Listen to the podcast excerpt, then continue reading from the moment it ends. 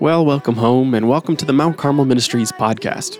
Today we pick up with Wayne Peterson for his teaching on the book of Philippians. We might live a brand new life. And if we have been united in a dreadful death. Uh, our little church in uh, Fertile, Minnesota, it was called Hitterdal, named after Hitterdal, Norway. So it was the Hitterdal Lutheran Church. And um, I, I always sat in the black back pew with my friends, the Balkans. And uh, I was hoping one of the Balkans could be up here this week, but they had some health issues but couldn't come. And I actually, when the church closed, I bought the back pew. and uh, we had it cut down, and it's in our um, family area at our home. We have the back pew of Hitterdal Church. But this tiny little church produced two pastors, not counting me. I, I didn't get my cross at the front because I didn't become a pastor. Uh, but uh, one was Gib Lee, and Gib Lee attended LBI and uh, Concordia College Moorhead and Luther Seminary, and he was the bishop of the North uh, Central District of the ELCA. The other person that was ordained in our church was Orville Morin, and he wrote this book. Orville Morin grew up dirt, dirt poor. His father was an alcoholic. When my mom died, I was 19, my mom died, we had Orville Morin's mom, Jenny, come and be our housekeeper for a while. Orville Morin was a hardworking guy, uh, a son of an alcoholic, and when he was ordained, I'll never forget it. He, he stood in the pulpit and gave his ordination address, and he wept through the whole thing.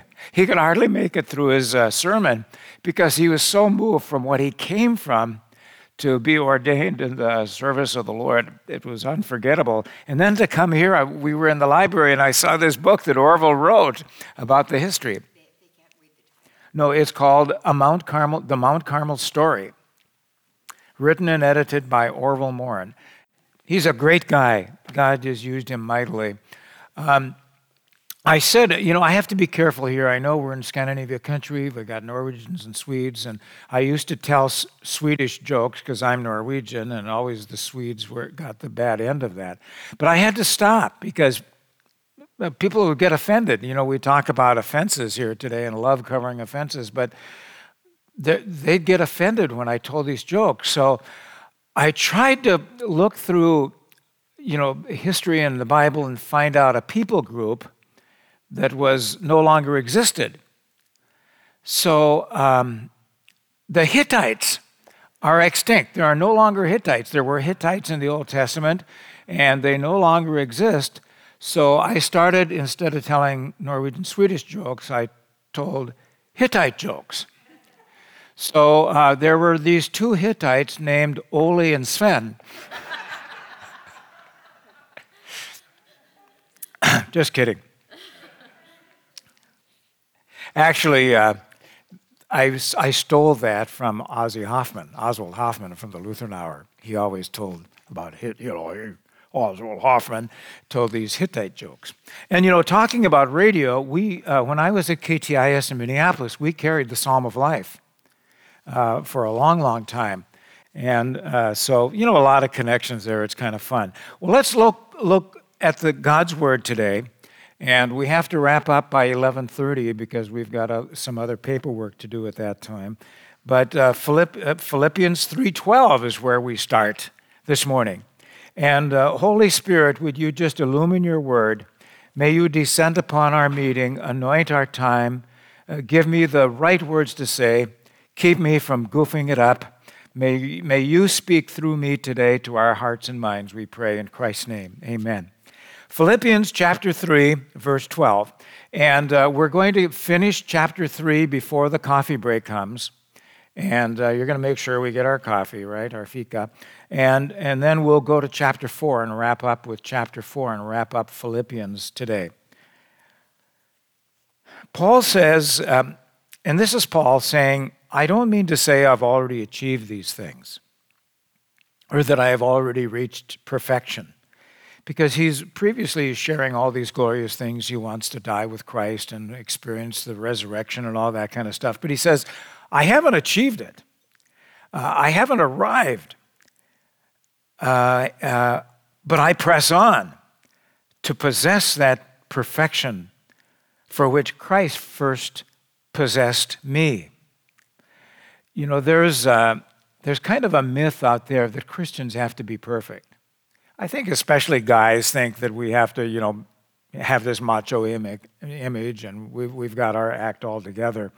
To, it's, it's hard for us guys sometimes to admit mistakes or to say, I'm sorry.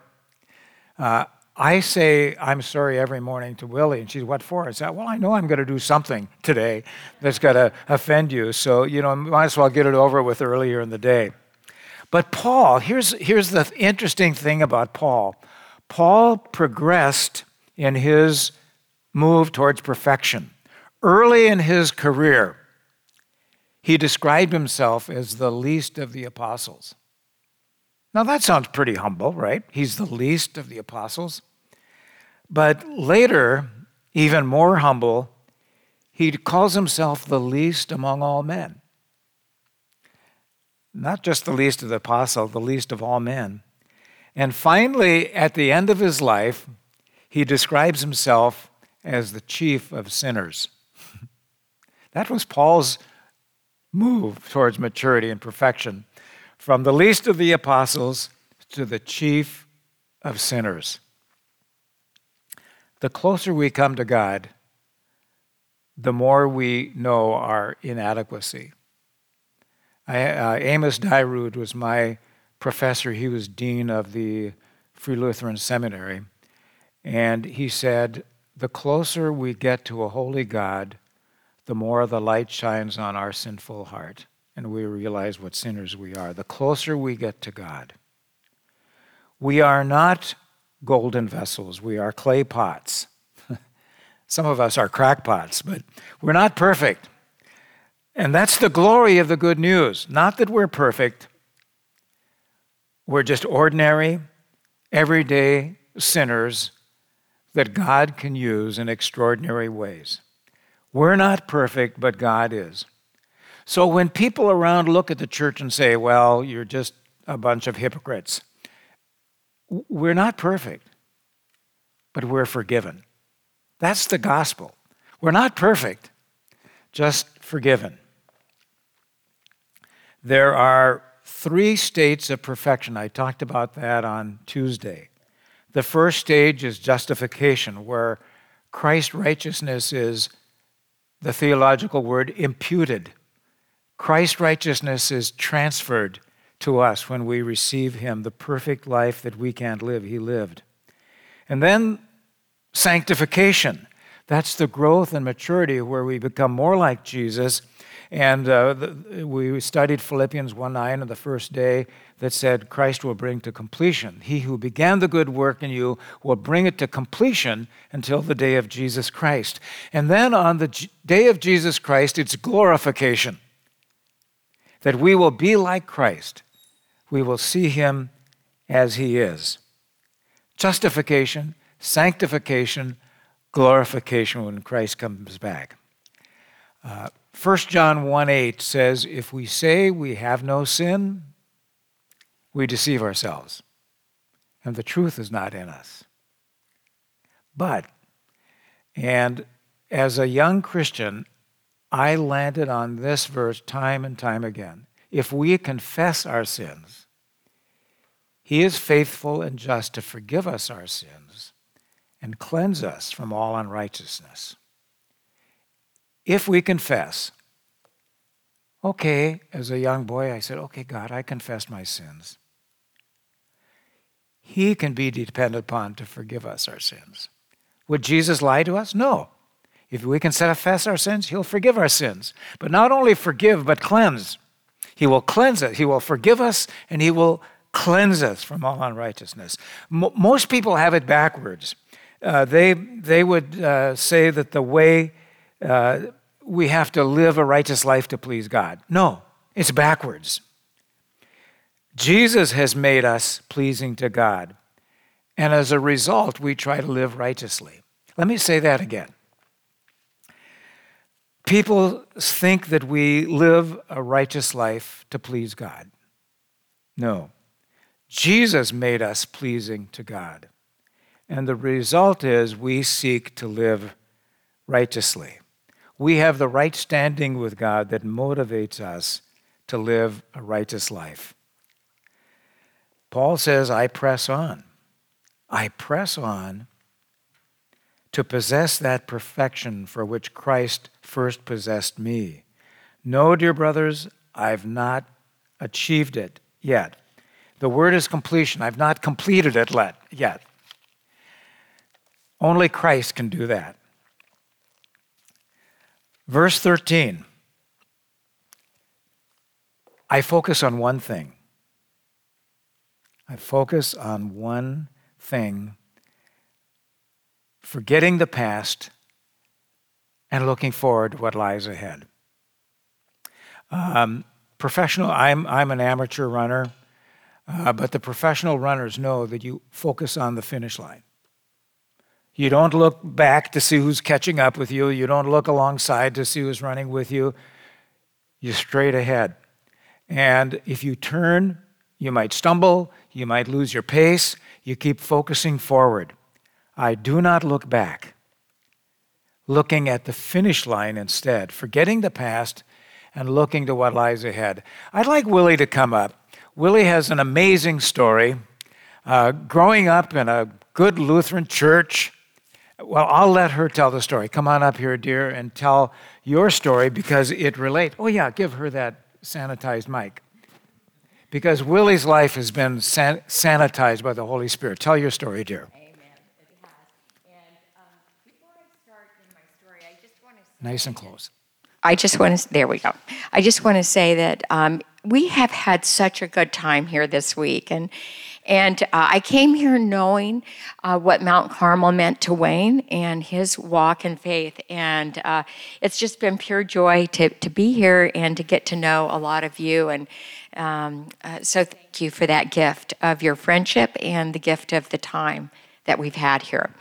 So, as Wayne started to say, I grew up in Colorado, and uh, I was. Uh, my parents were poor farmers. Uh, we, my parents both had an eighth grade education, and we didn't have much of anything that money could buy, but.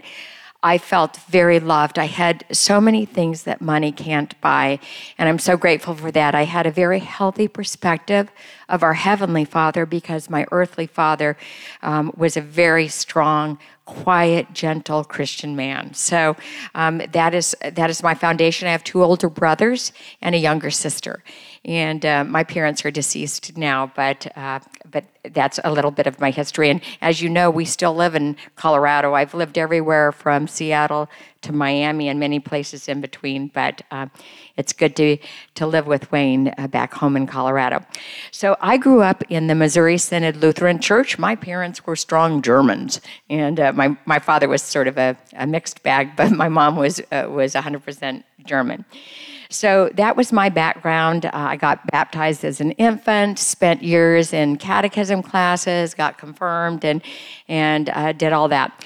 When I was a junior in high school. We moved to Phoenix. My dad um, decided he wanted to to uh, get out of the farm country and and get into the city and and uh, so we moved to Phoenix and I became very immersed in Walther League, which was the Missouri Synod youth group and and all of that.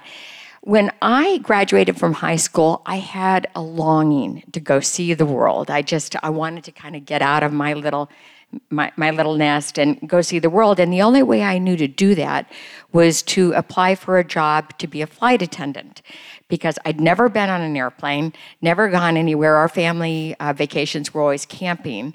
Um, because that's what we could afford. So um, I, I, went out to the Phoenix airport and applied to, to Delta Airlines to be a flight attendant. My first flight ever was to fly to Atlanta um, on Delta's dime to interview um, as a flight attendant.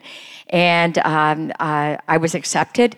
And so the day after I turned 20 years old, I went to flight attendant school. And, and uh, the, I felt that the whole world opened up to me then. I was traveling every chance I got. I used some of my passes and went to Europe and went all over the country and had the privilege of, of uh, bringing my mom and dad to Europe and let my dad tour the areas that he had served in World War II. And we were in Italy and Pompeii and all those places. And um, that's one of my sweetest, greatest memories with my parents was to be able to give something back to them through um, uh, the passes that I was able to receive as a flight attendant.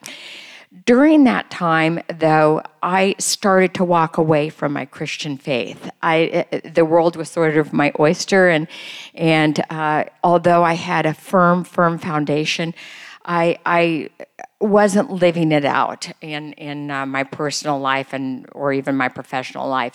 When I was 23 years old, I ended up getting married to uh, one of my fellow flight attendants' brothers, and um, it wasn't a marriage founded in my faith at all. And five years later, uh, for various reasons I don't know need to get into, uh, we were divorced.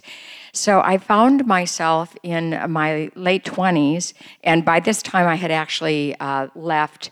Uh, left being a flight attendant and went back to school and became a dental hygienist. I did that when I was married. So, um, so I found myself in my late 20s. Um, divorced. I, I had already i had always grown up with the idea that i would live in the house with the white picket fence and have the 2.5 kids and do all the things that um, ex- live out the lifestyle that i grew up with. And so i found myself pretty broken in my late 20s divorced.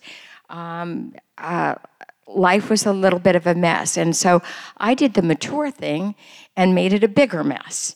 I, um, um, as my professional life, I, I, I, did have my degree in dental hygiene, but I couldn't stand cleaning people's teeth. It's a really gross profession, actually. So, so I decided, what could I do um, to use my dental background and do something more fun?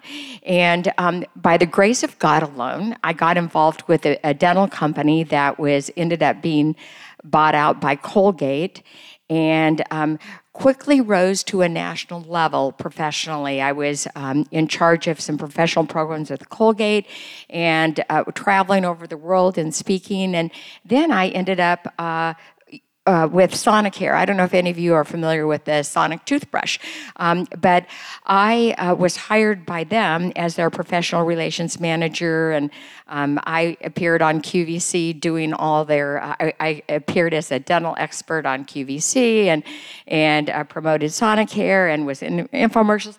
I did things that only God could have orchestrated. Here I was, a poor little kid from Colorado. I ended up on a national stage and almost an inter- really an international stage in my professional life. So, so um, God opened doors for me that only He could, and on some level, I knew that, um, but. I wasn't acknowledging God through any of this. And I can tell you that as my professional life was achieving heights that I could have never imagined. My personal life was pretty much a mess. I was in and out of personal relationships. Uh, I certainly was not honoring God with the way that I was living. And uh, uh, after many years of that, God kept pursuing me, and I knew He was pursuing me, but I wanted God at a distance because I felt like if I brought Him close, I'd have to give up all of these things that were going on in my professional life, which were my identity at that time. And, and so um, that was hard for me to do. Eventually, though, God kept saying, You're coming back, Willie. You are coming back to me. And I, um, I decided in order to answer God's call to come back to Him, I was going to have to give up a lot of things in my professional life because it just wasn't conducive. I was working 24 um, 7 on airplanes all the time, and I needed more stability in my personal life to respond to God wooing me back. So I was at a dental convention giving a, a lecture to a group of dentists um, who have zero energy, and I have a lot of energy, and they always wanted my energy. So I always got job offers from dentists when I was out teaching uh, these continuing education courses. And this dentist came up to me. Um, obviously having no idea what I was going through in my spiritual challenge and uh, in my per- personal life. But he said, he said, Willie, he said, if you ever want to get out of this corporate rat race and live in Aspen, Colorado, I have a practice there, and I would like you to come be in my practice in, in Aspen, Colorado. He had no idea I was born and raised in Colorado, and the mountains were my first love. So my first question to him was, is John Denver one of your patients? Now, some of y'all are probably uh, uh, familiar with who John Denver was, but I was a big fan of his music. And the dentist said, Actually, he is one of my patients. And I said, Well, if you can guarantee me that he will be my patient, because there were going to be two hygienists in the practice, I said, I'll. Um, I, I, really want to seriously consider doing that. So, uh, fast forward six months, and I found myself. Sorry, I thought I turned off um, uh, I, I found myself in Aspen, Colorado, sitting in front of this dentist, and, and I said to him, I said, You know, you really don't want to bring me to Aspen, Colorado.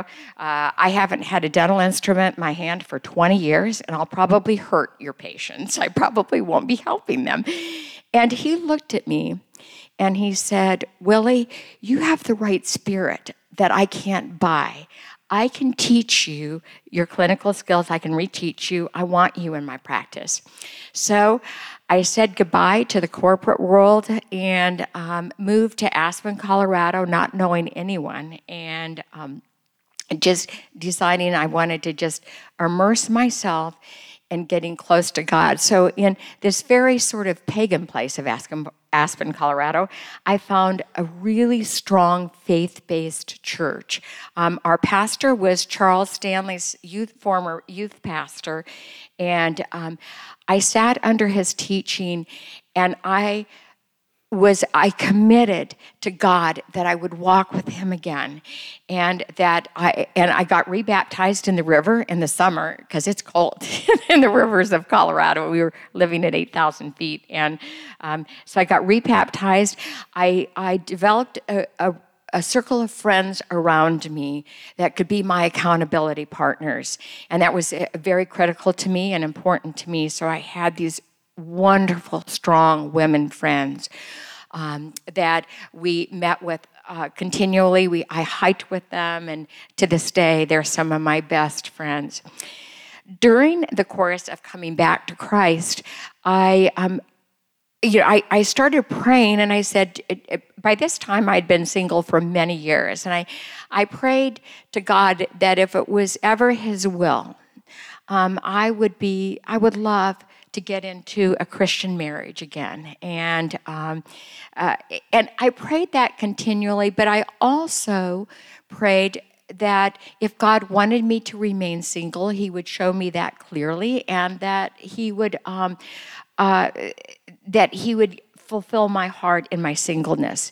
And I can tell you very clearly that he did that. I, um, I it was, uh, that was, those were amazing years in my life where I think I needed to be single to grow deeper in my walk with the Lord and to, to have um, a, a lot of alone time with God and um, and really really um, reach into my soul and study God's word and, and live out the life that He asked me to live.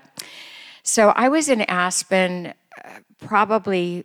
Well, I was I was in Aspen 14 years, and through that time, my faith grew stronger. My walk with the Lord was was deeper than I could ever imagine. I f- finally really understood what a personal relationship with Christ was during that time after 14 years, I felt God calling me away, that it was time to get into a, a, a bigger environment. And, and uh, God used my, my personal circumstances to, um, to kind of pull me out of Aspen and get me to Colorado Springs. And that's, you know, it's, it's, that, that's another long story. I'm, gonna, I'm giving the executive summary of my. of my of my uh, testimony because because of time constraints but anyway after 14 years in Aspen, I left and um, bought a home in Colorado Springs. And God led me to a wonderful faith based church, Woodman Valley Chapel, which Wayne and I belong to this day. And God started breaking my heart for missions and, and to use, um, he, he wanted to use me, I felt, to, to, he wanted to break my heart for things that broke his heart. So in Woodman Valley Chapel, there were a lot of mission trips that were going out. And meanwhile, professionally, I needed to figure out how I was going to support myself in Colorado Springs. And I got my real estate license and started practicing, practicing real estate in a time where real estate wasn't real, um, it wasn't a real strong market, but God blessed my business in ways that only He could. So I ended up using my real estate business to fund my desire to go on mission trips. In 2008, I went to Tanzania, Africa, and um, helped build a coalition with our church and other organizations um, to to treat HIV in Africa. And and I felt more contentment and joy and accomplishment than anything I had ever accomplished professionally in my life. And I knew that I was finally home, following God's desires that He put in my heart um, for global missions and, and particularly in Africa. Two years later, I um, our our church went was going to go on a trip to Ghana, Africa. So now this is 2010, and I've been single over 20 years at this point. And that dream, although it was still a dream and still a prayer, my dream to maybe eventually be in a strong marriage, uh, my desire was still there, but my life was also full. So, God, in His infinite mercy, in 2010, um, I joined a, a, mission team to go to Africa. And as you've heard Wayne say, um, Wayne at that time was uh, with HCJB Global, and that was the organization that our church partnered with to go to Ghana, Africa. And so I was in Africa for, again for three weeks in 2010, and I met Wayne and Norma, his wife, um, in Africa. And I didn't think a thing about it. I mean, he was just part of our, our, service there. And in fact, later I said to somebody, he seemed like a nice guy, but he also seemed a little buttoned up. And he was in a very official role there and I didn't think a thing about it. After we got back from Africa, um, my path crossed with Wayne and Norma several times through church functions. We didn't go to the same church, but um, but there were several functions that we attended together. And then Wayne and Norma would come to some of the open houses I was having in my real estate business when I was in their area. So we weren't close friends, but we were certainly acquaintances. I was a financial supporter of HCJB, HCJB, and um, a couple of years later, I got word that Norma was suffering from ovarian cancer. And uh, I was on a prayer team praying fervently that God would heal her. She was such a beautiful woman, and it was, this makes me teary. It was such an honor to know Wayne's, Wayne's first wife and to pray for her that God would grant her healing. So during this time in 2000, and 13 and into early 2014, I'm praying fervently for Norma, for Norma to survive cancer. Meanwhile, at that identical time, I received a cancer diagnosis and was and was going to have to go through surgery, chemo, and radiation. So the HCJB global team started a prayer chain for me. So I'm praying for Norma to survive cancer, and I have all these people from HCJB praying for me to survive cancer. And um, in God's provision, as, as Wayne likes to say uh, many times, Norma and I both survived cancer. We're just in different geographic locations now. In 2014, um, Norma lost her battle with cancer. Um, I was unable to attend that service because I was undergo- I was in a hospital undergoing treatment myself. So, um, uh, fast forward six months later, and I am, by the way, I'm happy to report that I am over five years out now from cancer, and I am 100% cancer free. There's not a cancer cell in my body that can be detected. And I praise God for that. Um, sorry, it's hard to go through all this without getting a little emotional. So, um, so six months later, there's going to be a fundraiser for um, HCJB, which is now called Reach Beyond. They went through a name change. They're called Reach Beyond. And I got an invitation to go to this fundraiser, and I was unable to attend because of a, a, a trip I already had planned. And Wayne sent me an email when I declined the invitation uh, for the fundraiser, and he said, you know, let's go for a coffee sometime um, when you return for your trip. So, uh, fast forward again a few months later, and eventually we go out for coffee. And we start a conversation, and I said to Wayne, I said, Wayne, how do you process losing your spouse of 45 years? How do you begin to walk through that? And Wayne turned to, and so we talk about that, and we cried and we prayed together. And Wayne turned to me, and mind you, I am almost bald from my chemo treatments. They're not, um, I'm out of treatment at that point, but still uh, suffering a lot of the consequences of treatment. And Wayne turned to me and he said, Willie, as a single woman, and I don't have children, I, my, my parents are deceased at that point, how did you go through your cancer journey by yourself without family? And um, I, I shared with Wayne that even though I was single, my relationship with the Lord through that trial got closer and stronger than I ever, ever dreamed could happen. And I shared with Wayne at that moment what I had never shared with anyone else um, that God had taught me through my cancer treatments, and that is this. When I was on the other side of those cancer treatments, God told me very clearly, He said, Willie, I know the desire of your heart is to to someday get into a Christian marriage. And, um, and I want that for you too. But you're not ready to receive it because you have never forgiven yourself for those years that you wandered in the wilderness in your personal life and the way you dishonored me. I have forgiven you as far as the east is from the west, but it is clear that you have never forgiven yourself. And the Lord allowed these cancer treatments without getting specific. During my treatments, they had to destroy everything from my waist down to get rid of cancer in me.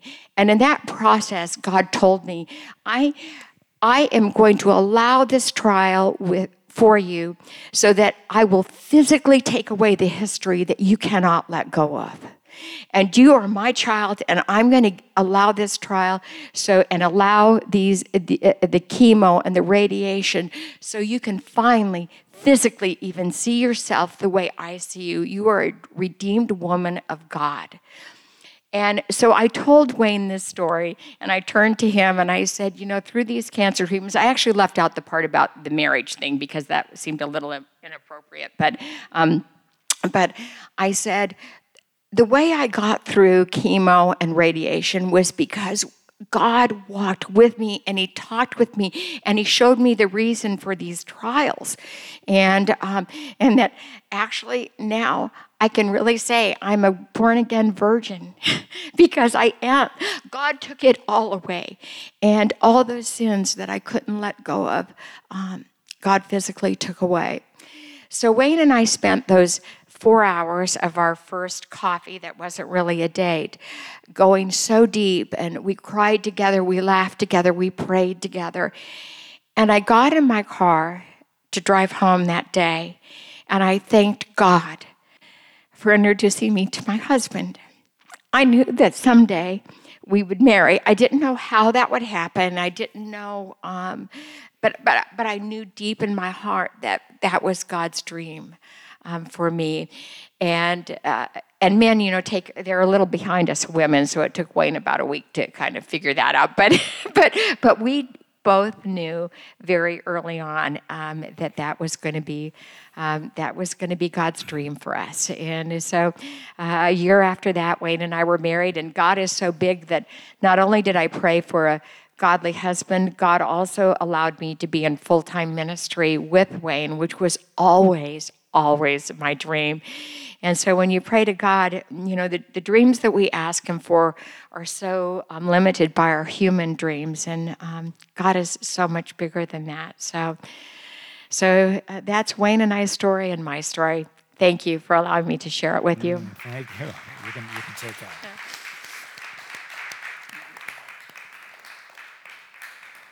It reminds me reminds me of 2 Corinthians 5:17 if anyone is in Christ he or she is a new creature. The old has gone, the new has come. Uh, Willie is a tremendous trophy of God's mercy and grace and forgiveness. He has removed her sins as far as the east is from the west. He's even taken away the physical vestiges of a life apart from God and restored, forgiven her, restored her, remade her. We are all new creatures in Christ, whether we've lived the life of sin or just been good religious people. We all need to be forgiven. When we were at Mount Carmel back in the days, we sang a song. It's not very well known, but it's called I Look Not Back. I look not back. God knows the fruitless efforts, the wasted hours, the sinning, the regrets. I leave them all with Him who blots the record and graciously forgives them and forgets. I look not back, God knows the fruitless efforts, the wasted hours, the sinning, the regrets. I leave them all with Him who blots the record and graciously forgives and then forgets. Paul did that. God forgave his sin of killing Christians, imprisoning Christians.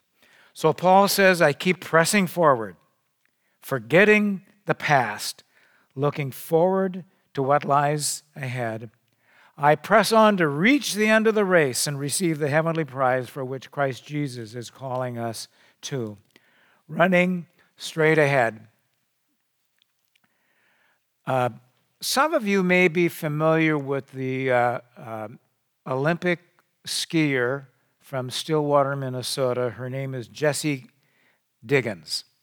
She and her partner won the first American gold medal in, in uh, cross country skiing. And uh, most women, as cross country skiers, reach their peak in their early 30s. And she was young, I mean, she was in her early 20s. But uh, she was identified, and the, um, the, the Olympic people says, "Okay, Jessie, you and your parents have to decide. You're going to focus on this. You're not going to be able to do trips. You're not going to be able to do, uh, participate in high school sports. You're going to be focused. You're going to have one focus, and that's on cross country skiing." Um, a friend of ours that uh, runs Slumberland furniture stores, Ken Larson, they have sponsored her in the Olympics. And maybe you've seen videos of her crossing the finish line. And you know how these skiers, when they're done, they just collapse on the floor. They just drop to the floor. And Ken Larson asked Jessie, Is that just drama? That, you know, a celebration that you just fall down and collapse? And she said, No. When you finish the race, you're absolutely, totally spent. You have nothing left, even to stand up. You give your all. If you have something left at the end of the race, you haven't given your all. So you're trained to give your all in that final push. So when you cross the finish line, you're done. You're spent. You have zero energy level, and you're laying on the ground just totally exhausted. What a picture of the Christian life that we're so focused on the finish line, so focused on giving all to the Lord, pressing on, as Paul says, uh, pressing on, straining to the end. You know how these skiers and these runners turned it on at the very, very end, giving their all to cross the finish line, so that at the end they have nothing left. What about a picture of us crossing the finish line when we, when, uh, we finish this life?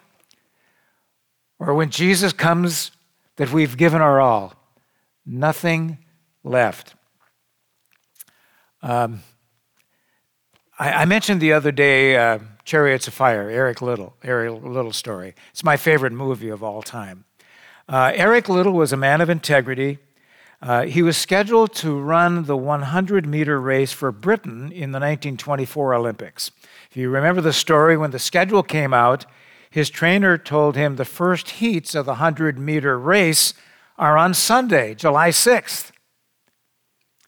Eric paused. You remember from the movie? And then he said, Well, then I'm not running. If I run a race that honors me or other men, I'm not remembering God's Sabbath. And that seems a little, a little too legalistic to us today. But Eric says if I start ignoring one of God's commands, I may as well ignore all of them. And because I can't do that, I love God too much, I'm not going to run. Well, there was a lot of pressure from the officials, from the Scottish authorities, from the British authorities. But he decided to run the 220 and the 440 meter instead, not his best distance. So there he is at the starting line for the 220, the 440. The gun sounded and they were off. And he ran the 220 in record uh, time. Too fast, his trainer thought. He, you know, he gave too much at the beginning race. You save your energy towards the end. Trainer was stop, eh, eh, eh, stop at watch and hand. He ran too fast. In the final stretch, Eric was in the lead. And if you see the movie, he, he ran his arms flailing and his head, head back and uh, his knees kind of like windmills going. He didn't have the characteristic smooth running style. But um, he saw the finish tape in sight.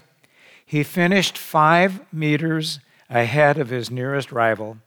His time was 47.6 seconds, a world record and he brought home the first gold medal won by a Scotsman. Eric said, I run the first 200 meters as hard as I can.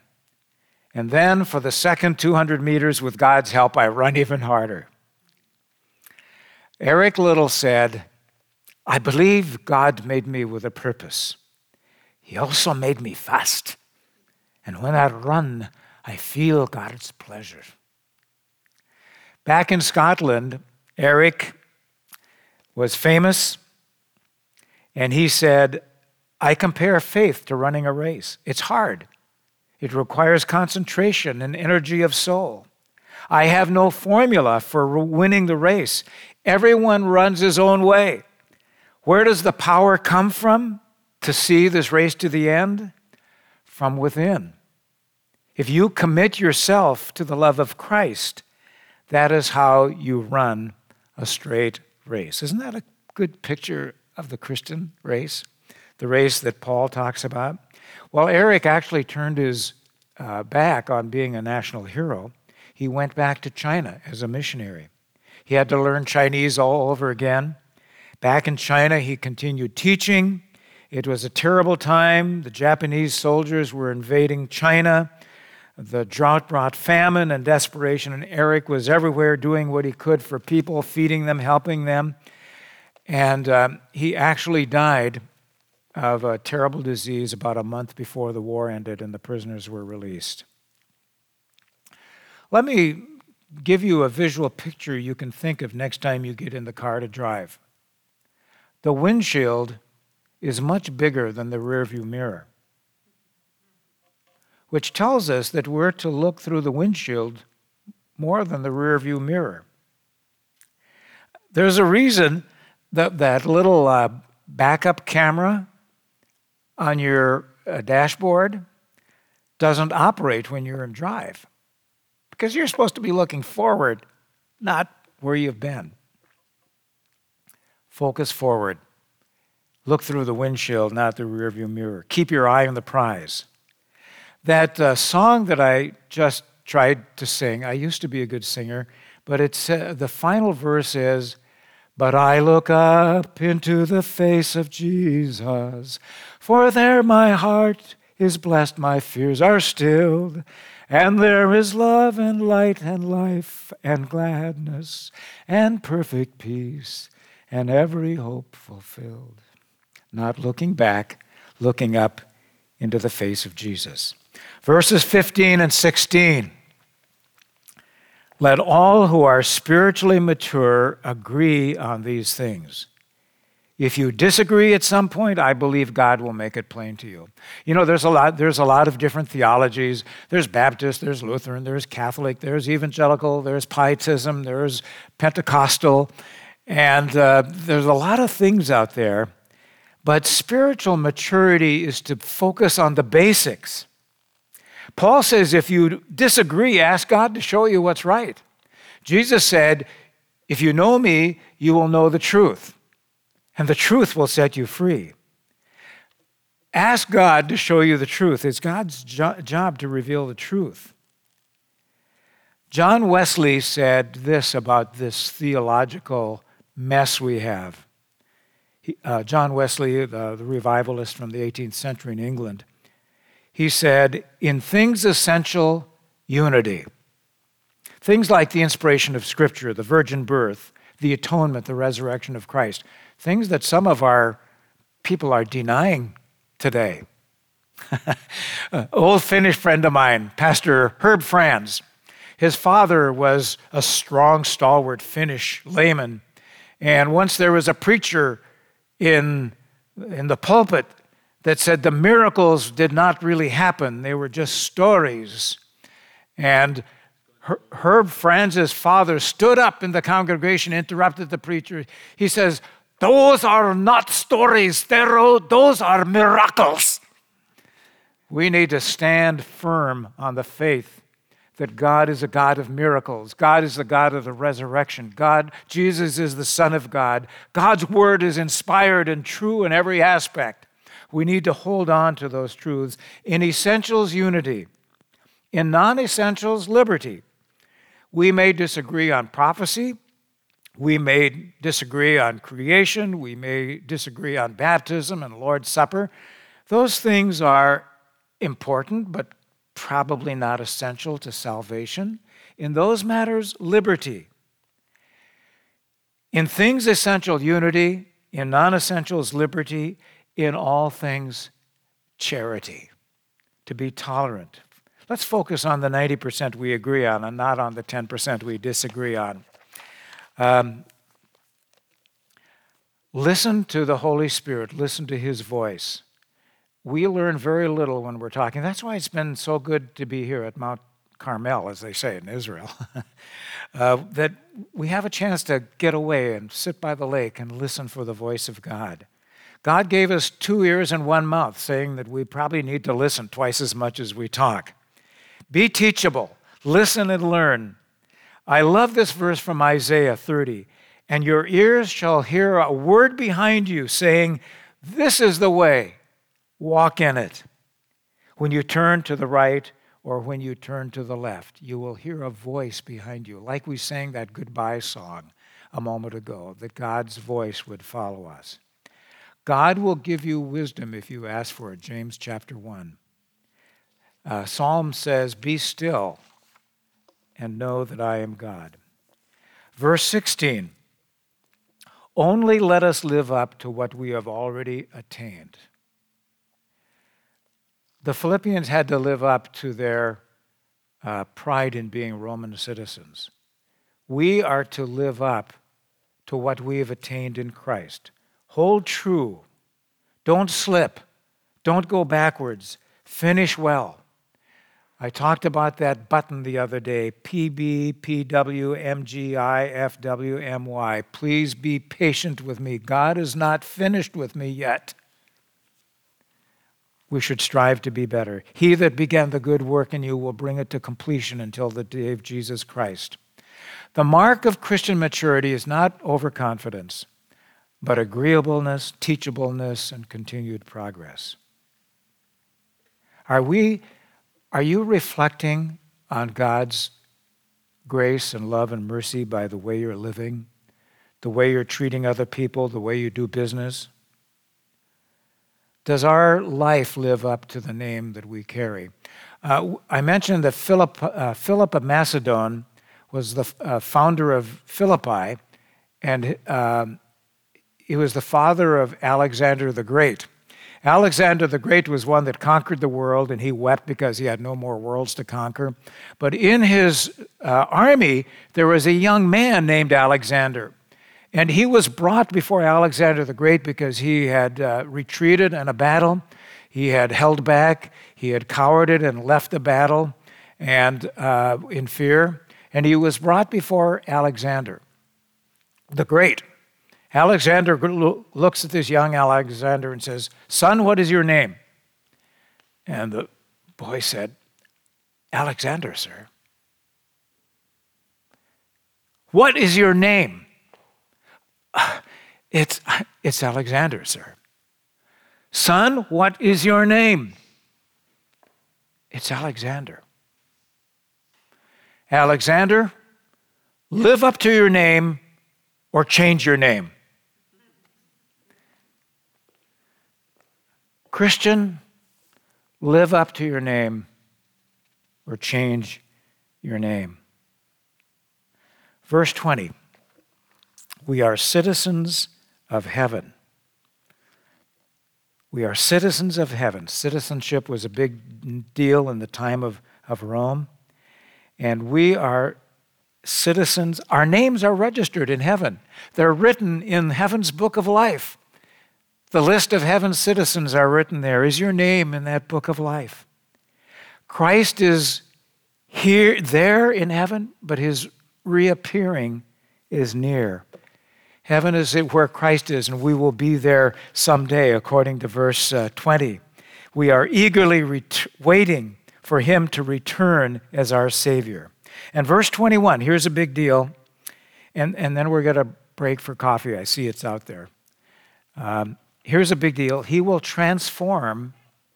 I love this verse. He will transform our weak mortal bodies into his glorious resurrection of the body. I've talked to a number of you today. Some of you have a fixed hip. Some of you are struggling with lung cancer. Some of you are struggling with very kinds of diseases, seizures. You're under medication for these things. As we get older and older, my uh, my mother in law used to say in her 80s, all we do anymore is visit the doctor and go to funerals. It seems like that's part of this season of our life. But that's not the end. Someday, He will transform our mortal bodies into His resurrection body. To really get into this, I just want to quickly have us go over to 1 Corinthians 15. Take your Bibles and uh, go over to 1 Corinthians 15 because I think this is so important.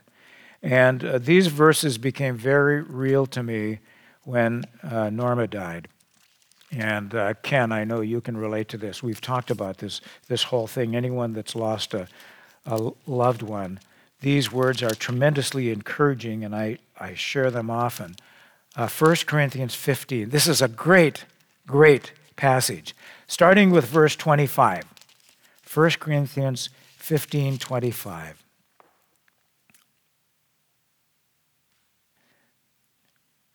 For Christ must reign until he humbles all his enemies, and the last enemy to be destroyed is death. For the scriptures say that all things uh, God has put all things under his authority.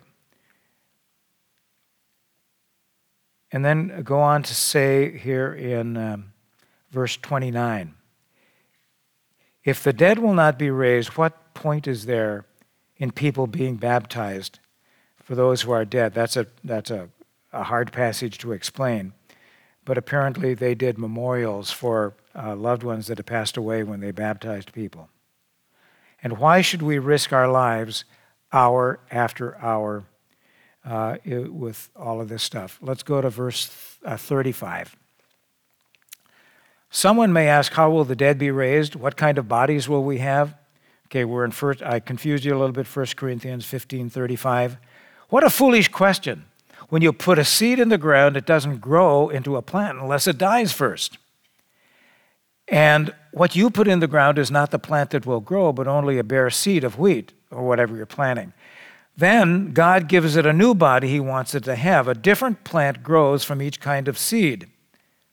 Similarly, there are different kinds of flesh one kind for human, another for animals, another for birds, another fish.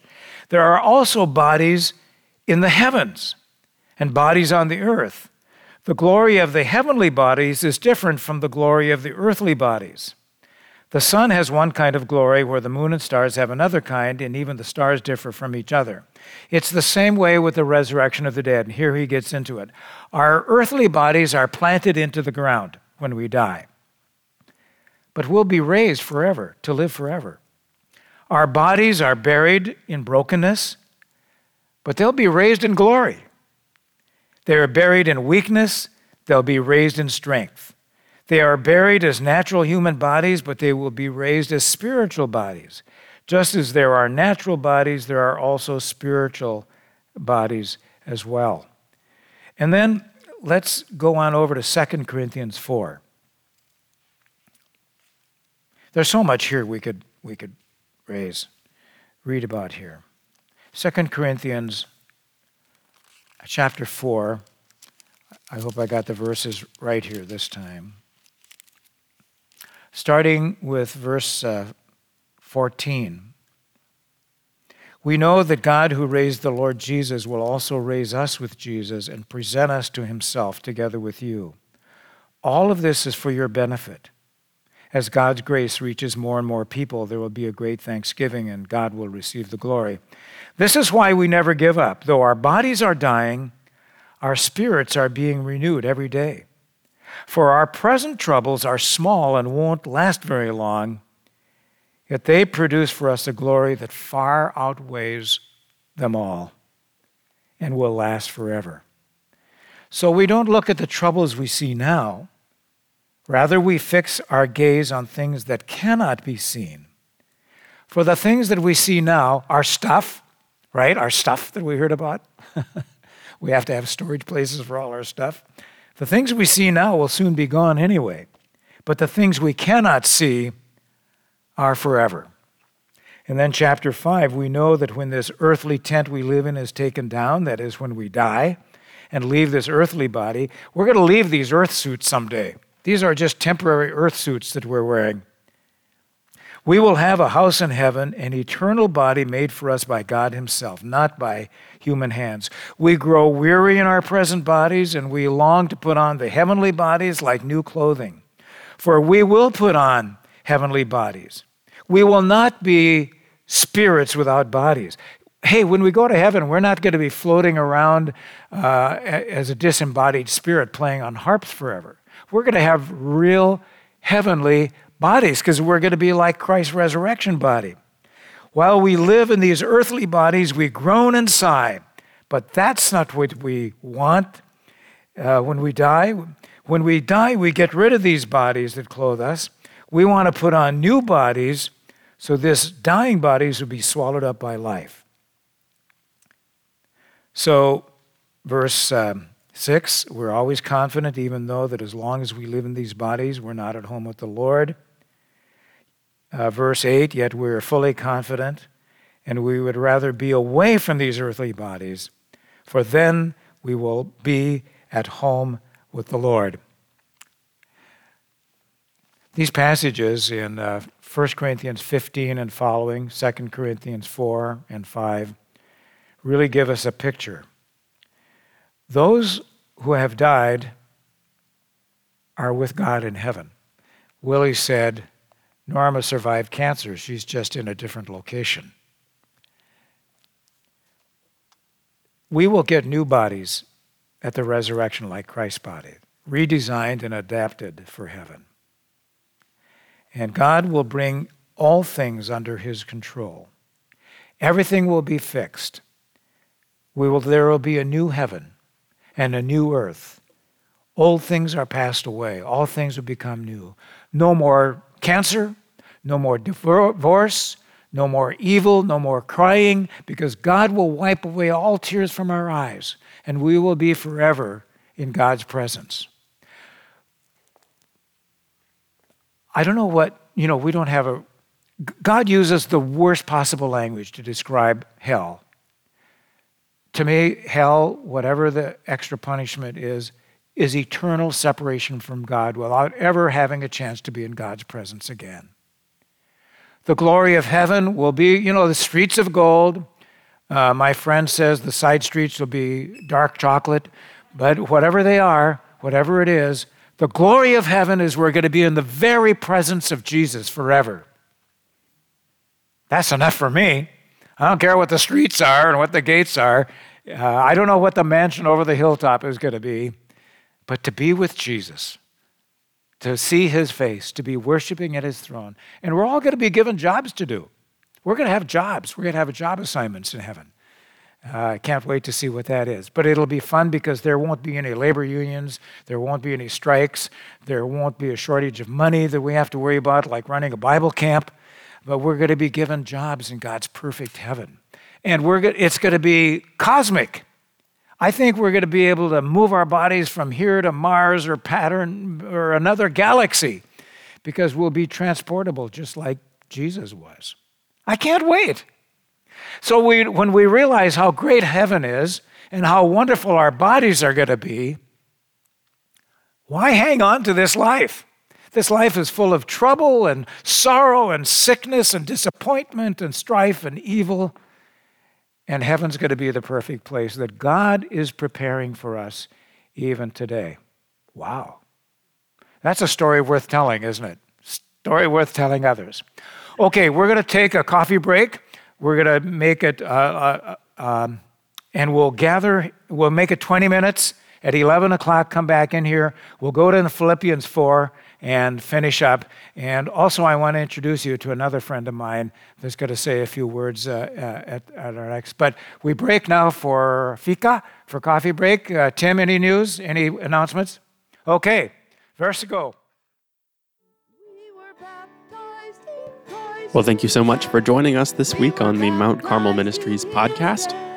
Next week, we'll be back with another session from Wayne Peterson. In the meantime, please consider joining us in person at Mount Carmel for our new Lakeside Bible Initiative or one of our new family camp recharges. More information can be found at www.mountcarmelministries.com.